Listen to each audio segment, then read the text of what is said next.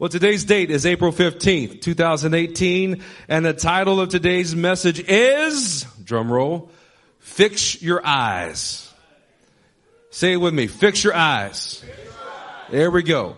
So what are we going to talk about this morning? You're going to say that a lot more throughout this message. Amen. All right. Last Wednesday, Pastor Wade, the homiletic blade, preached a fantastic word called reverse validation. You know, it's a much needed message that has been filling the depths of my soul. I've been chewing on it all week. It's been part of every conversation, Bible study uh, that's been going around. He preached from 2 Corinthians 4:17 and shared that our troubles, which are light and momentary, are evidence that our obedience to uh, of our obedience to Jesus and achieving for us the crushing eternal weight of his glory. Y'all like that exchange program? We give him our light and momentary troubles and God gives us, us his eternal glory that is crushing and weighty to outdo the light and momentary. I'd like to pick up from this scripture and expound upon the next step that you must take after recognizing you are walking in the reverse validation. Please turn to 2 Corinthians chapter 4 verse 17. I sound like an announcer for a boxing match. Second Corinthians 4 17. Say there when you are there. I'm going to have fun this morning, Cassidy. Is that okay? I have your permission? I may be captivated by your beauty and distracted from time to time and fall off this stage, but I think I'll manage as well. There we go. Plug in that crock pot. Second Corinthians 4 17. For our light and momentary troubles are achieving for us an eternal glory that far outweighs them all. Verse 18, here we go. This is what we do next. So we, I'm sorry, so we, not on what is seen, but on what is unseen. For what is seen is temporary, and what is unseen is eternal. So let's say it again, saints. So we, one more time because I'm not smart. So we, there we go. One more thing. It's a church thing. Everybody look at your neighbor and say, fix your eyes. There we go. All right. Let's begin. Let's go to Psalm 3 verse 3. Say there when you are there.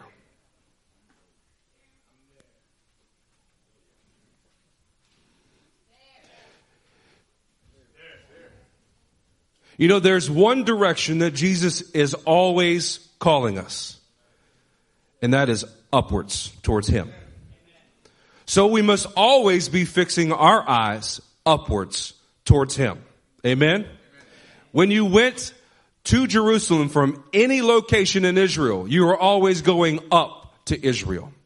God's perspective for you is that you are always fixing your eyes because He's always expecting you to go up to where he's at. Amen? Psalm 3 3. But you are a shield around me, O Lord. You bestow glory on me and lift up my head. Come on, let me read that one more time, let it sink in. Sometimes very simple things in the word are the most powerful things in the word. But you are a shield around me, O Lord. Who's ever experienced a life situation where you needed a shield around you from the Lord? Amen. So this applies to you. If you didn't raise your hand, just wait. Life will throw you something that you can use it for. You bestow glory on me. Who wants the crushing weight of God's glory on them as they're being shielded by God's glory? I do. I'm not talking about a prosperity gospel sense. I'm talking about the kavod, His presence that is everything. His very presence that will remove the need of the sun at the end of time and he will be the light of the entire universe. You bestow glory on me and lift up my head. You guys ever had a bowed head before? And I'm not talking about blessing your meal. I'm talking about from the crushing weight of life itself, circumstances, depression, things just ain't working out right for the hundred thousandth time and your head's hanging down. Do you need the glory of God to lift up your head? In order to do that, we must fix our eyes. Oh man, you own it. That's great. The ability to fix our eyes is founded upon our understanding of the character of God. Look at the beginning of this verse. But you are a shield around me, O Lord. Without the revelation of Jesus, he being the container of the character of God, you put your butt in the wrong place. Because of how this verse start. But you are a shield around me, O Lord. When your butt is in the wrong place, you'll find yourself like Gideon saying, but Lord, how can I save Israel? His butt was in the wrong place. Or maybe like Martha, when speaking of the death of her brother Lazarus, she said, but Lord, he stinketh. That's King James version if you ain't aware of that. He's been in the grave for four days. She had her butt in the wrong place. Or like one of Jesus' disciples. But Lord, why do you intend to show yourself to us and not to the world? Well, did God save Israel? Come on. You better Bible studies in that. Did God save Israel? Amen. Through Gideon's time. With Lazarus, did Jesus raise Lazarus from the grave? Did Jesus show himself to the world? Did they have their butt in the wrong place? All right, so we got to get our butts out of the wrong place and into the right place. When you fix your eyes on the revelation of who Jesus is, you are able to say, I am shielded by God's mighty power and will prevail under any circumstance, trial, or enemy that surrounds you. This in turn puts you in the position to have His glory bestowed upon you and His hand lift up your head. Like I said earlier, some of the most simplistic scriptures that are there are the most powerful because we need something that just speaks directly to our condition and shows us what to do about it. Amen? Let's go to Numbers 21. Wendy, I want you to say there when you're there. Really loud, like hurt Cody's ears.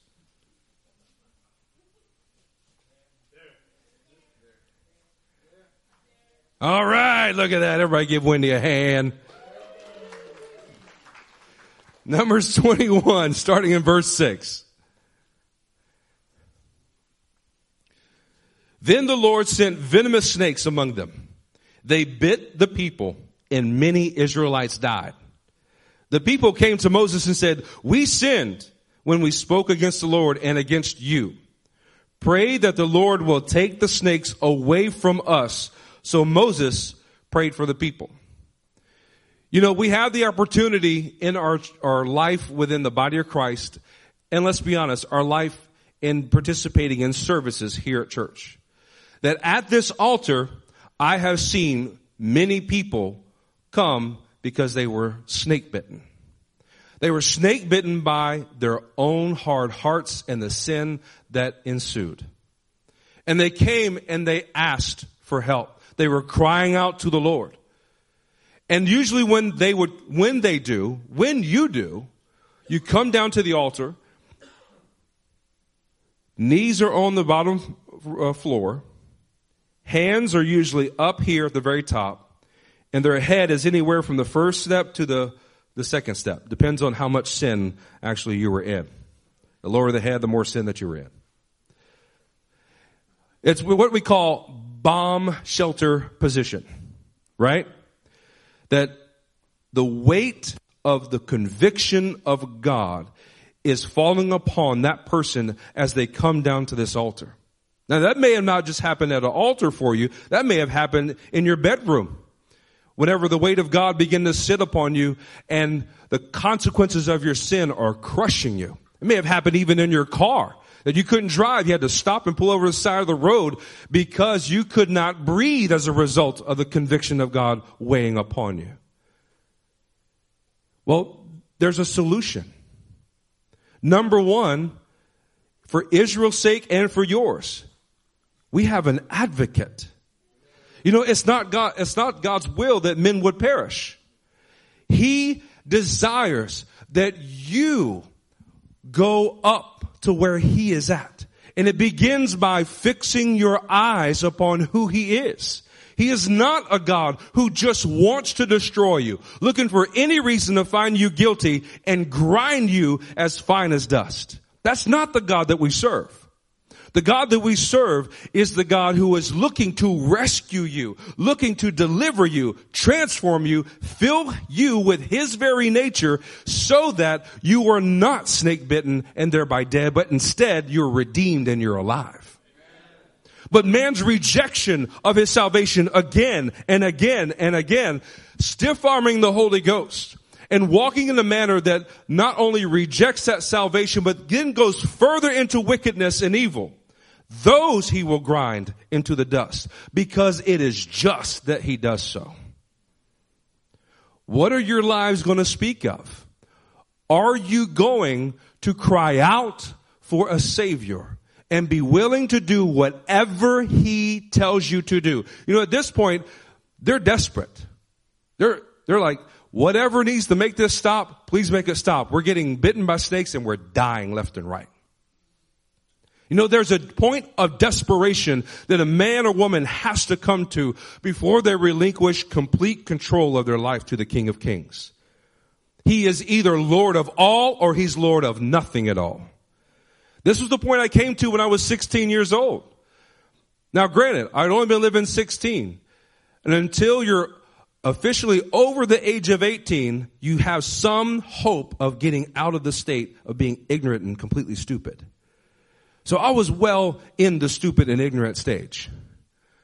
But yet one thing I did know and was aware of is that I was steeped in sin and I had no way of delivering myself out of it. And everything that I did to fix my own life only resulted in a deeper depravity and sin wrapping itself around me. The snake bite just kept getting worse and the venom ran through my veins, destroying my life at every single turn. That was the best thing that ever happened to me because it brought me to the point where I cried out for an advocate. Do something. I don't care. I'm dead anyway. You take my life and you have it. You run it. When I gave up that control, I then begin to experience what Israel did here in Numbers 21. Let's pick up in verse 8. The Lord said to Moses, make a snake and put it on a pole. Anyone who is bitten can look at it and live. Come on, anyone who is bitten can look at it and live. What a source of salvation. That they had to fix their eyes on this bronze serpent. This metal, bronze, represents the judgment of God. And they had to look upon this image. And by doing so, it demonstrated a level of trust with action. And they would begin to live and be redeemed from their snake bitten condition.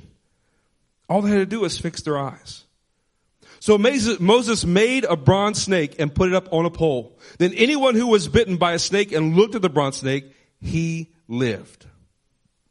We fix our eyes when we begin repenting through action and looking to the source of salvation lifted up before us. What is God putting before you right now that he's asking you to fix your eyes upon that is him offering you salvation. Because I think if you just stop and wait long enough, it'll become clear exactly what the Lord is trying to do for you to rescue you, to redeem you from a situation that your own sin caused. Come on, we've got some folks in the room with a record. And when I'm not talking about the 33s that you spend on a tabletop, I'm talking about the criminal record that keeps on turning in your life. That was a result of your own sin. Plain and simple. I don't care what the technicalities or justification was for it. But you know, there can be a moment where God is able to expunge from your record everything that you were bitten by in your own sinful nature. You know, Rick Laughlin has an amazing testimony. If you don't know it, take him to dinner, preferably at Perry's and he will tell you all about it. That God removed the death sentence on Rick Laughlin's life and even expunged his criminal record with the state of Texas and I think about two or three other states. He walks right now a free man, but more importantly, free of sin, not just free from a criminal background. He's no longer snake bitten and he lives. Now he has a, a wife and two sons that are living in the name of Jesus. John 3:14 says, "Just as Moses lifted up the snake in the desert, so the son of man must be lifted up, that everyone who believes in him may have eternal life." Believe is a very churchy word. It's a big churchy word. It's thrown around loosely by those who really don't know Jesus. It's a way of acknowledgement. Big guy upstairs. Dude in the sky. Big guy in the sky.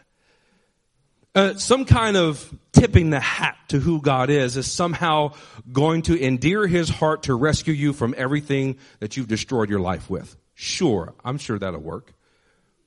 Believe is to demonstrate trust grounded actions. Trust grounded actions. And what that looks like is repentance from the very beginning. And that repentance is a demonstration of fixing your eyes upon Jesus and thereby receiving the deliverance that you need.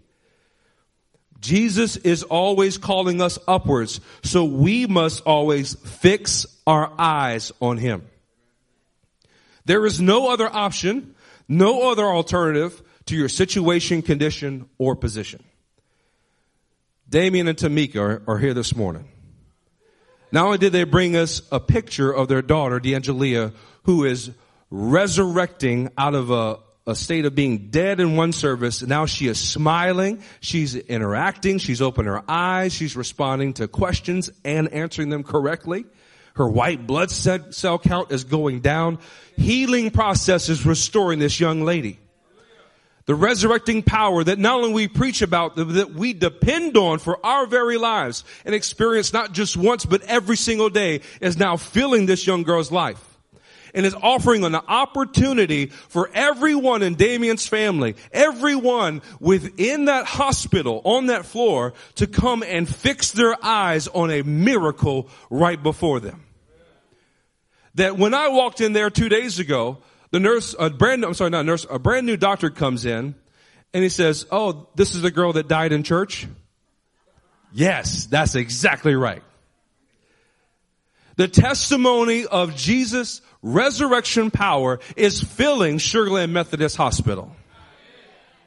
Now you will have those with twisted hearts that will twist the story and say that it was medicine or paramedics or whatever else that saved her. No, she had to be revived three times in the back of this sanctuary. Her heart completely stopped. Cardiac arrest. Drop dead. Alive, dead, alive, dead, alive. And now, every time that a nurse or doctor walks into that room, Damien requires that they pray with him before they do any service to his daughter. So, you have some that are, are wonderful believers. You have some that are just worldly, and this is a, a, a, gifting that they have to take care of people. Some walk in and exalt themselves above who God is. And he still requires the same from all. There was one nurse that refused to pray with him. Damien's not just smart. He's street smart.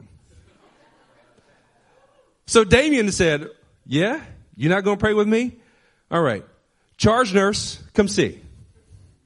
Charge nurse comes in. She said, yes, yeah, what do you need? He said, I would like to pray for you and all of your staff. So the charge nurse goes and steps in the hallway. Hey, everybody, y'all come here. Damien's going to pray for y'all. The last one pulling up the line is the one that didn't want to be prayed for, but she had to come because it's what her boss told her she had to do. You're going to get it one way or the other. He is using the testimony of Jesus in his daughter's life to fix others' eyes upon the same God that he depends on. One of the parts of the testimony that speak of the character of God within this family is that when she was dead, and he knew there was nothing else that he could do to revive his daughter and bring her back to life, the first thing he did is walk right down this aisle and kneel down and begin to intercede on her behalf. he began to fix his eyes on the one who could actually cure the state of death, even though he couldn't. When we fix our eyes on Jesus, we are then able to fight the battles God has called us to and provide victory for other people. Let's go to Exodus 17. While you're turning there, everybody say, fix your eyes. Fix your eyes. There you go. See there when you are there. Mandy, you there? Sorry, you had a sip of coffee in your mouth. Exodus 17 verse 10.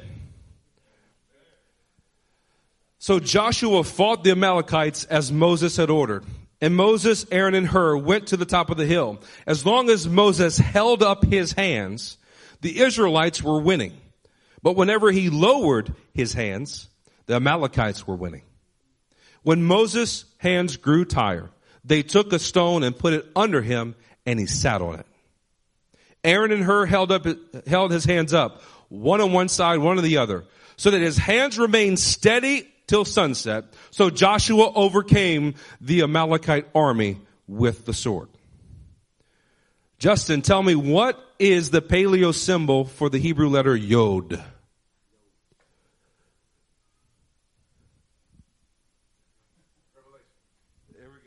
Yod is a, a paleo symbol of a man with his hands raised, right?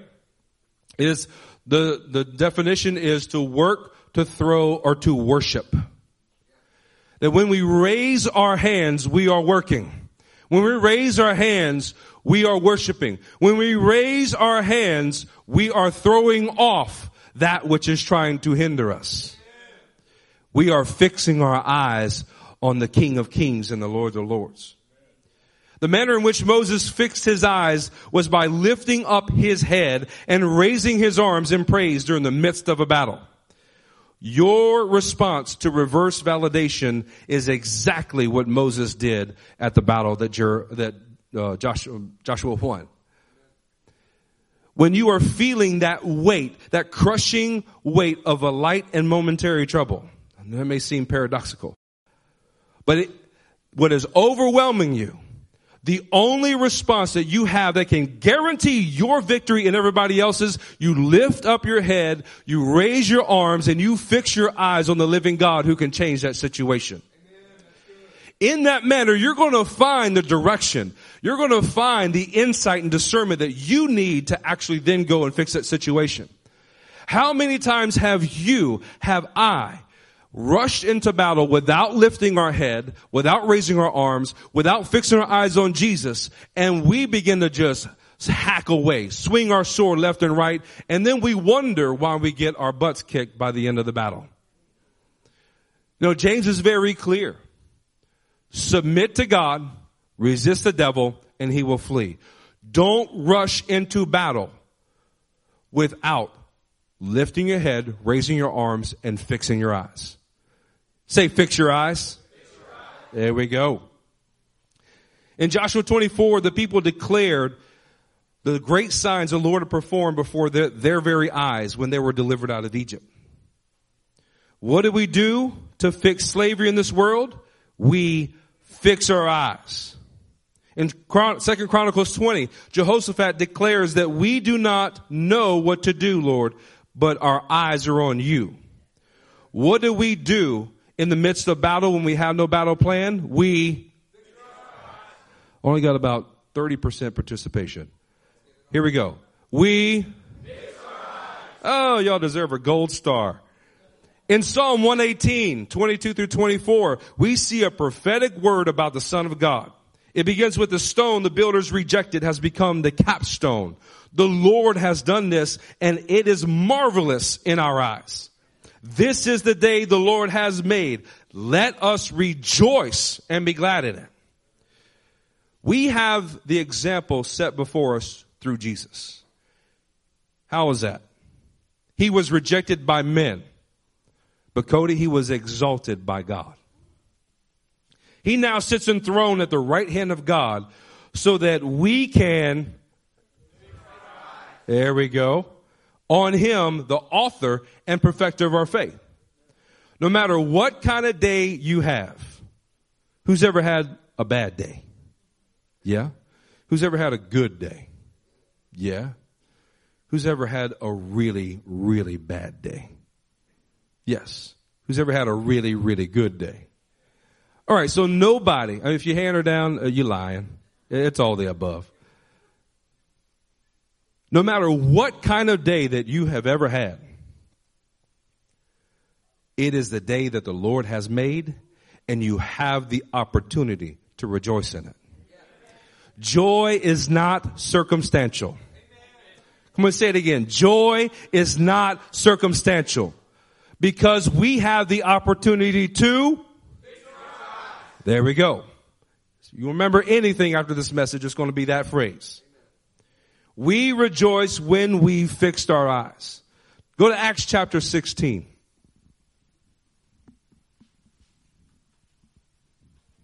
Verse 24.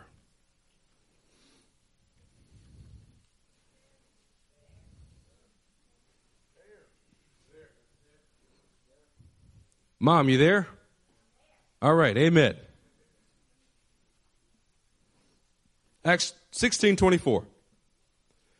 Upon receiving such orders, he put them in the inner cell and fastened their feet in the stocks. About midnight, Paul and Silas were praying and singing hymns. How do you think they, they physically looked when they were praying and singing hymns? Somebody demonstrate it for me. Hands up, head up, right? Exactly. Chris has got it. Swaying back and forth like he's in a gospel choir. Praying and singing hymns to God. And the other prisoners were listening to him. Suddenly there was such a violent earthquake that the foundations of the prison were shaken. At once, all the prison doors flew open and everybody's chains came loose. The result of Paul and Silas fixing their eyes on the hope in just the name of Jesus, forcing their flesh to shut up, directing their souls to glorify God despite the fact that they've been unjustly put in prison and labeled as a criminal. Come on, what do you do when someone treats you unjustly? Do you justify a fleshly reaction? You retaliate with biting and cutting words or even worse, actionable retaliation that tries to demean and destroy them as much as you felt they were trying to demean and destroy you? How do you react when you're put in that same position? Well, there's a variety of answers. I think more answers than we have books for. But I know that there's one answer that's true and that is that you fix your eyes on Jesus. He's the only one that can actually fix your eyes. It's a double entendre. That once you allow the blood of Jesus to correct your eyesight, then you have the ability to lock in your eyes on Him and see clearly everything that He is doing beyond your immediate circumstance. Come on, who's ever had a flat tire before? Because being in prison is one thing. Flat tire. Do you guys get out of the car once you come to a stop and rejoice and dance and leap and praise God? I know I don't. But I know that there was one time that I was riding with some brothers and this happened to us. And the brother jumped out and he said, thank you, Jesus. You know what my flesh said? Shut up. I wanted to grumble. I wanted to complain. I wanted to justify why this is just such a horrible situation and we don't deserve this. We're actually on our way to a Bible study at the moment. And you know, that brother's joy, his countenance was able to enable us to find the favor of God. We had that tire changed out quicker than NASCAR could. It was in no time. And it was simple. It's like nothing ever happened. We're back on the road in 15 minutes. We're playing Christian reggae worship music and it was wonderful.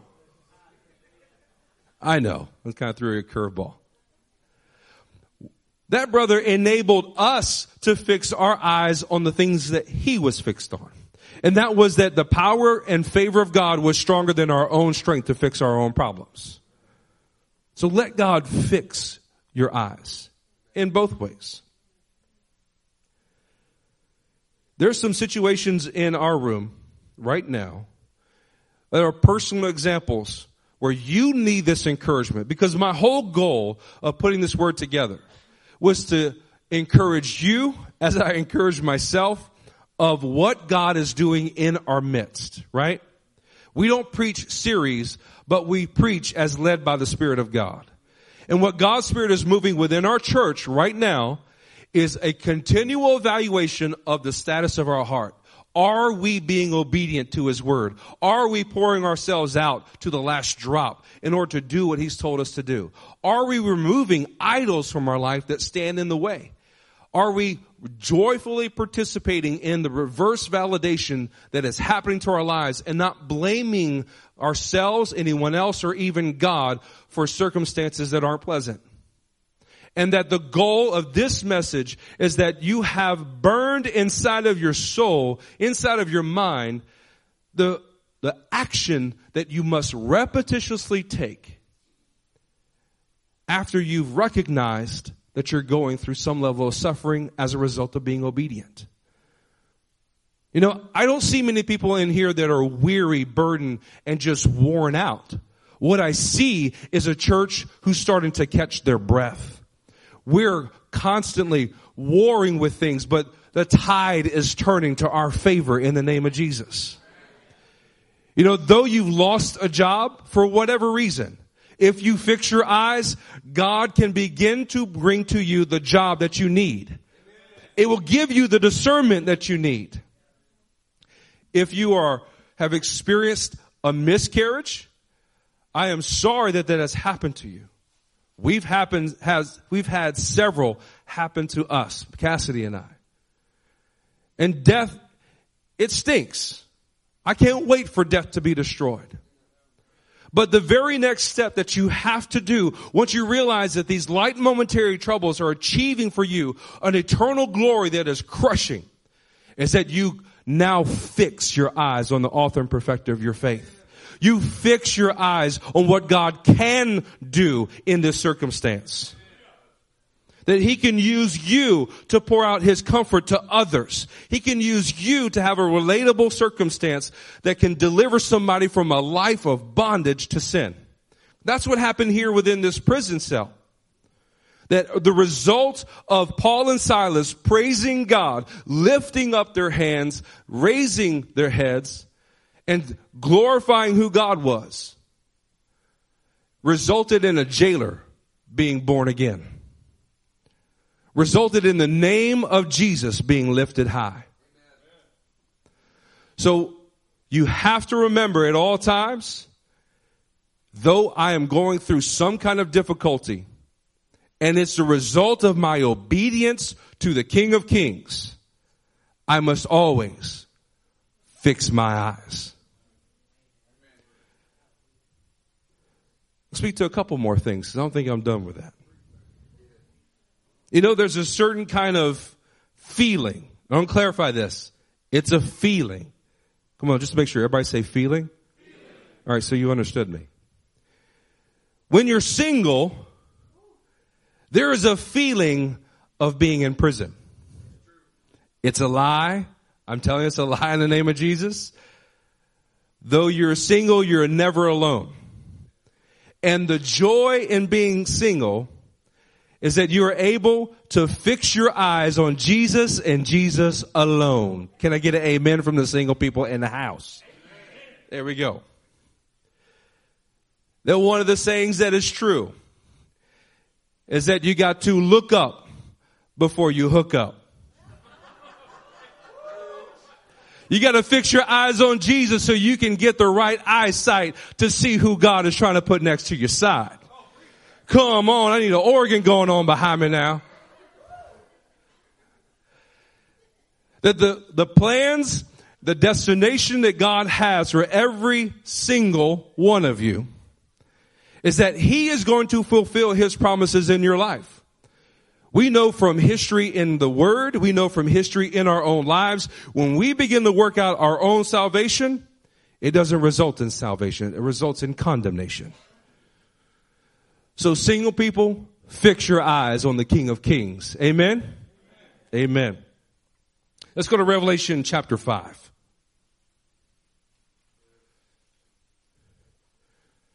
Come on, y'all gonna write that phrase down in your, uh, your Bible? Is that good, Timo? I got a thumb up. Amen.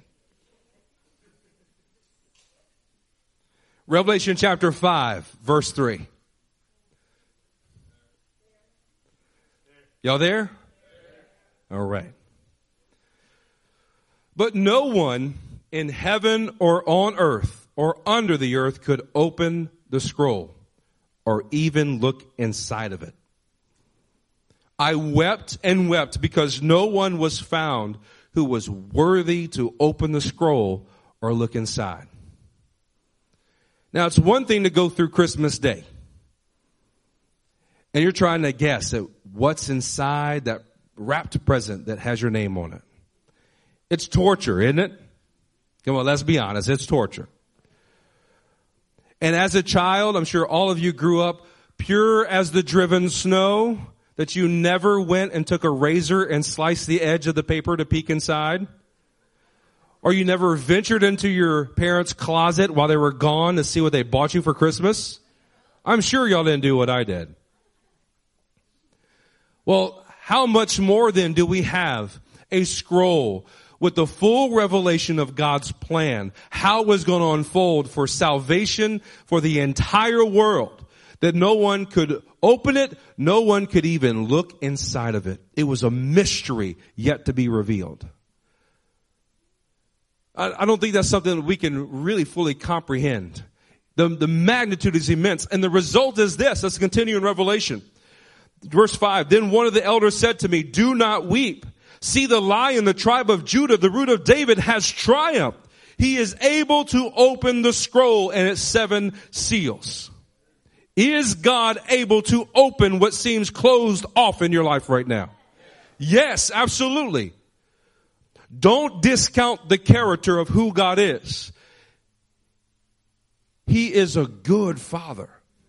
Despite what your father was ever like, that's not the complete representation of who God the Father is. He desires to give His children good gifts. If you ask for a bread, He will not give you stone. If you ask for a fish, He will not give you a snake. But when you are fixing your eyes upon Him, He will take a miscarriage and He will make it glorious for His name.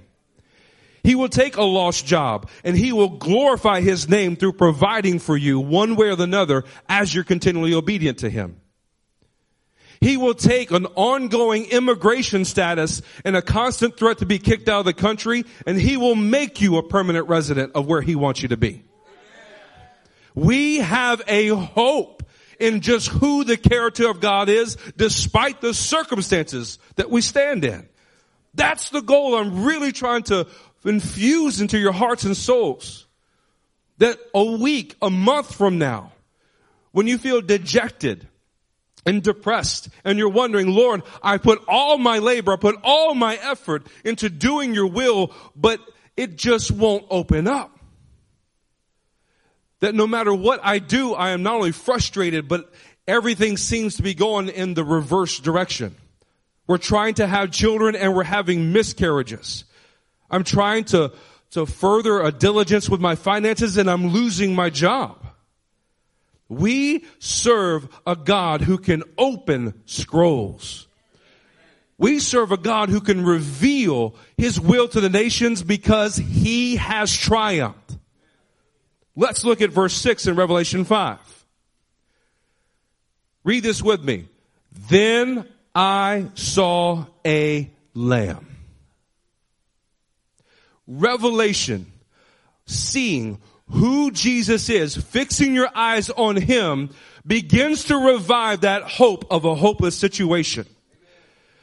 It was because Damien, his wife, this church had their eyes fixed on Jesus that D'Angelia was able to be sustained in life and be rescued from death. It's because of our eyes fixed on Jesus that little Riley is running around like around here and you would never know that she had open heart surgery at, at a week and a half old.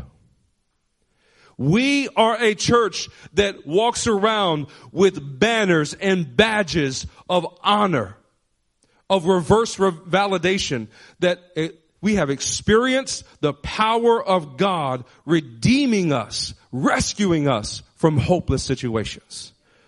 Because we looked up, fixed our eyes and said, we said, then I saw a lamb. Come on, you gotta be there before you're actually there. You have to have a conviction based on absolutes. It says that Jesus is going to be Lord of my life despite anything else that happens in my life. You have to make that, that up, your mind up about that ahead of time. As we get near the end of this message, I want to quickly go through some scriptures that illustrate the result of fixing your eyes. You're going to want to write these down, so I'll, I'll take some time. You ready, Cody? Pen's ready. All right, let's go to Genesis 22, 13. Don't worry about turning. We're going to put them up on the screen. I want you guys to be able to write these down. Genesis 22, 13. Abraham looked up and there in a thicket he saw a ram caught by its horns. Isn't this exactly what we just read in Revelation 5 6? Then he saw a lamb. He saw the king of the sheep. Let's go to Genesis chapter 24, verse 64.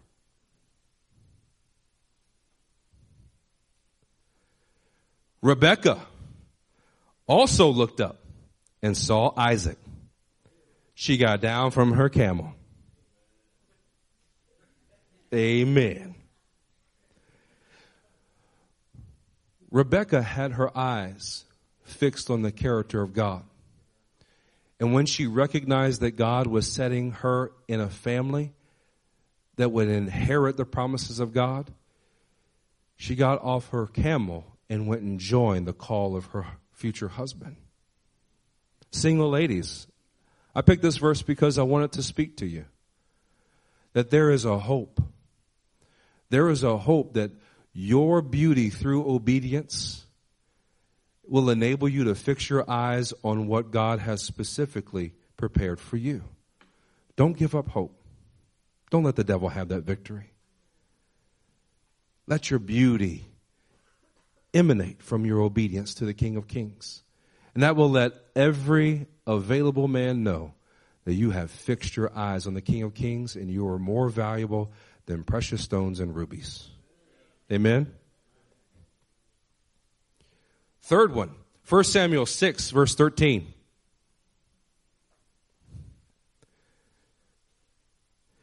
Now the people of Beth Shemesh were harvesting their wheat in the valley. And when they looked up and saw the ark, they rejoiced at its sight. Why did they rejoice at the side of the ark? Because God's presence was with them and there was something they could fix their eyes upon, signifying the power and the presence of God. What do we need when we are going about our work in the valley, harvesting, and there is an enemy encroaching upon us, threatening our way of life? We look for that ark. We look for the presence of God. And in doing so, it causes us to rejoice. We must. Oh, come on, let's do it again. We must. There we go. The fourth one, Daniel chapter 10, verse 5. I looked up, and there before me was a man dressed in linen, with a belt of the finest gold around his waist. This was not Rob. As finely dressed as Rob is, this was not him. But Daniel looked up and saw a man standing before him that presented or represented the very presence of God. That he was no longer alone in this struggle or fight, that the destiny of the nation of Israel was not dead. They were going to return back to what God had promised them. They would be restored and his name would dwell in Jerusalem. Sometimes it takes our encounter with the presence of God and seeing the image of who Jesus is to revive that hope of what he has promised. But let me tell you something.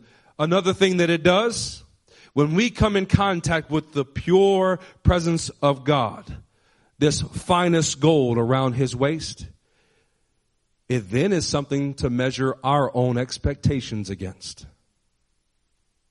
And what I mean is there are things that we have fixed our eyes on that are not Jesus. Expectations, even within the kingdom, that the will of God is going to look like this, this, and this. And then as it begins to play out, as we go through trials and circumstances that challenge it, if not try to destroy it, we have put all of our confidence on what we added to what God said. And it is a blessing that we encounter those things because it refines and purifies that divine revelation that we get from Him. And what is left after the trial is something that is of the finest gold around our waist. According to uh, Ephesians, the armor of God, it is the belt of that is around our waist. What we see here in this man in Daniel 10 is that there is a divinity of truth around his waist. And that is what he wants to impart into you. When we fix our eyes on Jesus, we then are able to measure the standards of what we fixed our eyes on previously. And what doesn't belong is removed. And what remains, Mary, is something that we can camp on for an eternity. Come on, everybody wants a vacuum that works right? Everybody wants a car that works. Let me hear you say amen. Imagine if you had either one of those that would last for an eternity. Woo, man. Yes. That's a Hoover that won't quit. Chevy, Toyota, move over. Well, Chevy already died. Ford's been dead a long time ago. Probably a Honda still running another thousand years. But when we have the promises of God before our eyes and we are fixed on the character of who He is, we are obtaining and building something that will last for an eternity. Let me relate that to something more pertinent to what's going on right now in this church. What began in 2002 in a, a living room of a couple that was called to start a church in Sugar Land, Texas, has now grown to the point where we are a powerful and mighty church that is doing work on four continents as we speak. This church is doing work on four continents right now. That what is being built as a result of fixing our eyes on who God is and what He is doing to be at work in this ministry is resulting in generations of men and women of God that will go further and do more than the previous generations have already done. That's how the name and the work of Jesus is eternal. It doesn't just reside within me or you. In the same way that the praise and worship that Paul and Silas were doing set free other people. Well, imagine what that jailer went and did after he experienced that. He went and told his whole household. This was the man that was in his dream of Macedonia, of what God had already promised Paul would encounter. And then it continued from one generation to the next, to the next, to the next. How far are you going to impact the generations after you with your ability to fix your eyes on Jesus now? That's something serious to contemplate. Every choice, action, even every attitude that you have is going to transfer to the next generation. Let it be one that is characterized by fixing your eyes on the King of Kings. Amen. Let's go to Matthew 17, 8. This is one of my favorite. It says, when they looked up, they saw no one except Jesus. Come on, man. This is the Mount of Transfiguration where Moses and Elijah were standing next to Jesus. And when it was all said and done, they looked up and saw no one but Jesus. All the time, every time. We need to be able to look up in the midst of our circumstances and sufferings, and the only thing that we need to see is Jesus. He's all we need. He's all you need. He's the only one that we need to fix our eyes on. Acts chapter 7, verse 55. But Stephen, full of the Holy Spirit, looked up to heaven and saw the glory of God and Jesus standing at the right hand of God. Y'all remember what one of the comments were whenever this happened? Of the comments from those that were looking upon Stephen? It said that his face shone or shine like that of an angel. His eyes were fixed on Jesus well before he ever got to the point of being stoned by the Sanhedrin. He was there before he was there. And one of the results is that not only that he saw Jesus, but the byproduct was that his face was radiant with the glory of God. Fix your eyes on Jesus. Last one, John chapter 4 verse 35. Do not say four months more and then the harvest. I tell you, open your eyes and look at the fields. They are ripe for the harvest. The goal of fixing your eyes on Jesus is not only for your personal salvation and provision, but it is more so for the salvation of others. You guys ever been walking in a line? Maybe in school? And the person at the very front of the line was just looking down at their feet, not paying attention to where they go? And as a result, they veered off and went a different direction than the teacher or whoever was leading them was leading. The whole group gets separated. Or even worse, like what happened to me is that I was at the front of the line looking at my feet. I'll let everybody into a ditch instead of walking down a path. Next you know, everybody's falling down the ditch and into the mud. What happens whenever you begin to get your life right and right with God? It's not just going to affect you. No, we always say that sin affects others in addition to you. It takes you further than what you want to go. Fixing your eyes on Jesus will cause righteousness to grow. It'll lead others and not just affect you. It'll set your whole family right. It'll set your finances right. It'll set your mind right in the name of Jesus. I don't know about y'all, but I know that when I was lost, I was crazy. I know that if you put me through a psychological test, I'd be insane. But the mind controlled by the Spirit is life and peace. Why? Because it is a mind that is fixed on Jesus. Go to Hebrews chapter 12. We'll begin to wrap it up. Y'all have hope in this house? Yes. Amen. Hebrews chapter 12 verse 2.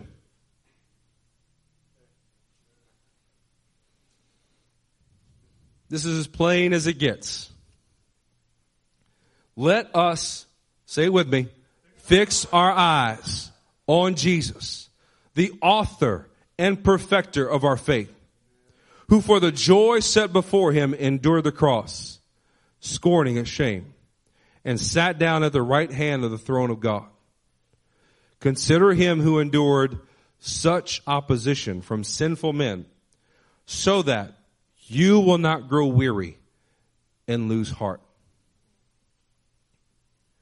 You know, my goal in sharing this message is that your heart, soul, and spirit receive the encouragement that it needs to be joyful while you endure trials and persevere with an attitude that fixes your eyes on Jesus, who is the goal of your faith. It's difficult though. Let's just talk brass tacks. It's difficult to do that. You have waging in war in your soul. You have the reality of, of events right in front of you. Your checking account may only have $3.28 in it. That's a reality that you have to live with. Because you can't go buy what you need to live until more gets in that bank account.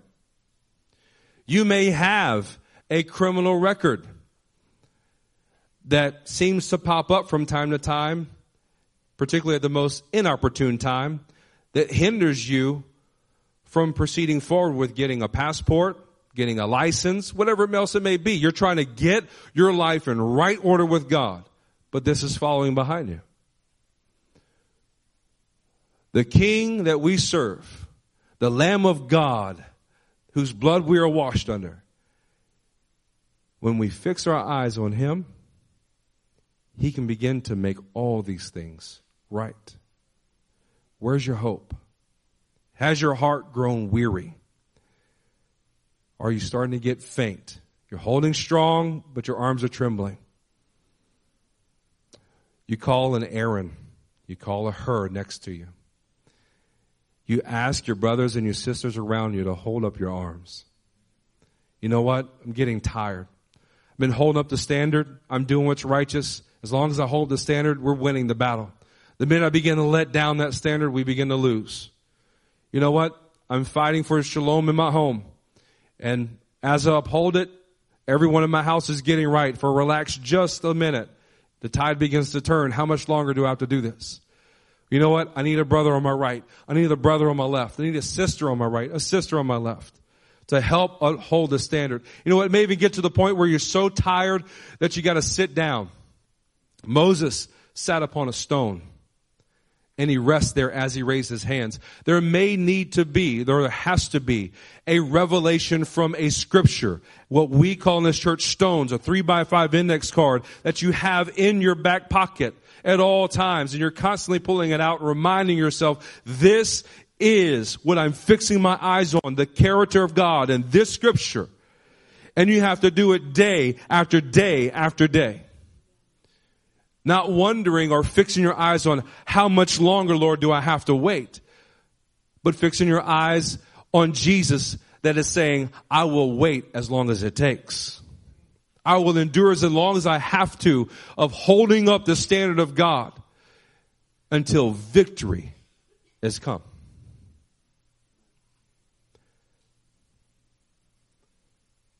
Jesus is always calling us upwards. So we must always fix our eyes on Him. As we stand to our feet, I want to reflect on the end of Hebrews chapter 12. Consider him who endured such opposition from sinful men, so that you will not grow weary and lose heart. As your pastor, it is my joy, it is my burden, it is my duty, it is my call to make sure that everyone here is sufficiently challenged and strengthened.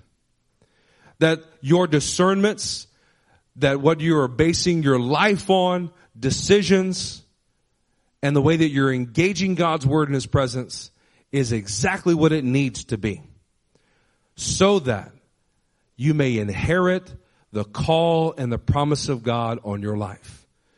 But this moment, I want you to consider, am I fixing my eyes on Jesus or am I fixing my eyes on something else? If you're going through this, this service, whether through worship or through the word, and it all sounds good, it's entertaining, there's some funny elements in it, but you just can't relate to the things that we're saying, it's because you don't have a right relationship with Jesus. And you need a right relationship with Jesus. Not because I say so or anybody else in this house says so. It's because God designed and engineered you to have a relationship with Him, and there's nothing else in this life that you can fix your eyes on and actually live. You're snake bitten. Death is at work within you. If you do have a right relationship with Jesus, you're persevering, you're holding on strong, we want to come beside you on your right and your left. We want to hold up your arms. We want you to experience that be being filled with the Holy Spirit.